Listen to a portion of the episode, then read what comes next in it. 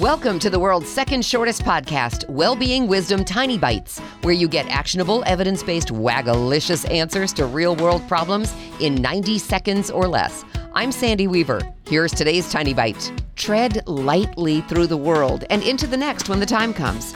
Aldous Huxley's poem on the subject references how much easier it is to cope with life when you walk through it lightly, taking things as they come instead of railing against injustices and brooding over disappointments. Lightly. Take life lightly. Remember to feel the feelings as they come to you so you can easily release them when their time has passed. Carrying them around creates the baggage we all try to rid ourselves of. Dragging old experiences and emotions around with you means you don't have the focus or the energy to live in the right now. And that means you miss the life you're living because you're focused on what's dead and gone. Lightly. Tread lightly through the world and trust in the magic of the new beginnings that happen every day.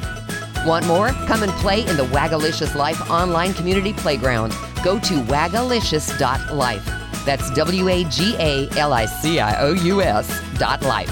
Here's to your success, one tiny bite at a time.